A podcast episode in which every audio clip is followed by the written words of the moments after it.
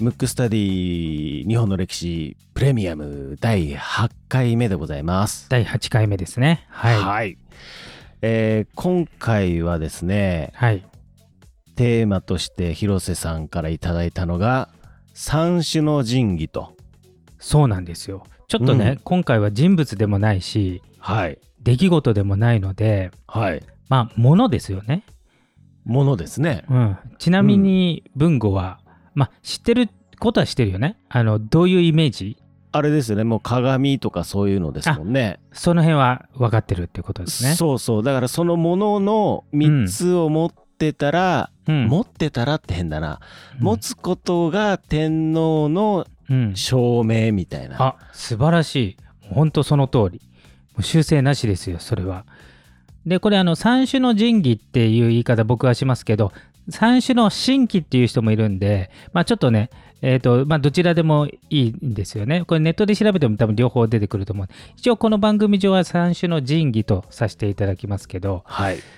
えっ、と、その通りで、あの、天皇が次の天皇に継承するとき、その3つのものを持ってないと正当な天皇ではないっていうことなので、この三種の神器を持ってるかどうかっていうのがすごく大事になってきて、はい。で、まあ現代だとね、あの、天皇制っていうのは普通に平和ですけど、うんあの過去の歴史においてこの天皇の、えー天皇自体を殺したり乗っ取ったりはしませんけど、まあ、取り合いこ自分の人事に入れ入れたいのであのそういうこともあるので三種の神器っていうものから入っていろいろなちょっと時代の話もできたらいいなとはい。思って今回のテーマにしたんですけどじゃあ早速行きましょうか。そうですねでまずねあのーまあ、鏡っていうのはね一正確に言うと八田の鏡っていうんですよはい。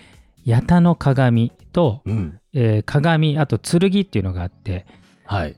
天の村雲の剣っていう名前だったり草薙の剣っていうこれ両方合ってるんですけどうん。同じものを指してるんですねはい。ただ天の村雲の剣って名前かっこいいんで使いたいんですけどちょっと噛みそうなんでうんあのこれからは草薙の剣ってはい。言いますからこれは同じです、であとは、はね八坂にの勾がに、えー、勾玉はい。もう噛んじゃいましたけど、思わず。やさかにのまがたま。言いづらいですね。言いづらいですよ。うんでもこの3つがあるとうん。天皇として認められるっていうことなんですすけど、まず、これがどういうふうに出来上がったかっていうね、ちょっと成り立ちの話をしようかなと思うんですけど、はい。まず、まあ、古事記とかね、日本書紀に載ってるんですけど、天照大神っていうのがいるわけですよ。うん。これも神の中の神ですね。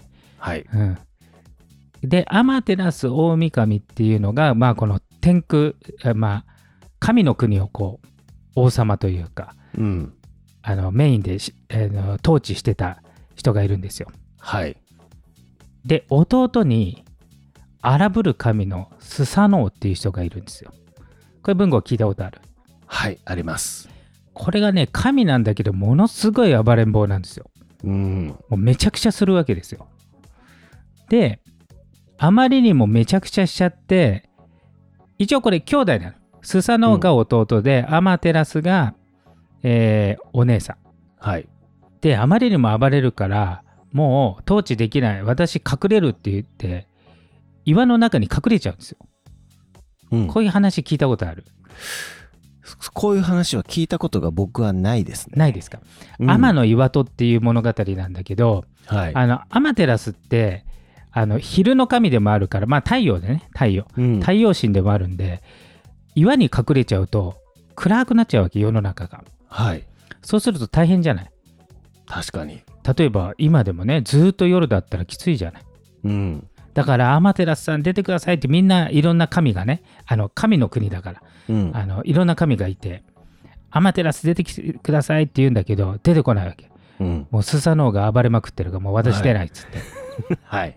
兄弟そ喧嘩れみたいでですね。兄弟喧嘩兄弟喧嘩の、それで隠れちゃったものを出さないといけないでみんなで。で知恵を絞って何をしたかっていうと楽しいことをしてたら出てくるんじゃないかっていうことでうんお祭りとかやるわけい岩の外でねそうするとちょろっとこう見るんじゃないかっていうはいことでやるわけで すよはいでそのちょっと隙間が出た時にうんまた隠れちゃうかもしれないからはい鏡を作ってうんアマテラスが鏡を見たらこれ岩の外になんて素晴らしい神がいて美しい神がいるんだ自分のことね自分のこうとん鏡で、そう思って出るんじゃないかっていう時ことでこの鏡が作られるわけですその時おーアマテラスが隠れてる間にうんこれがヤタの鏡のルーツなの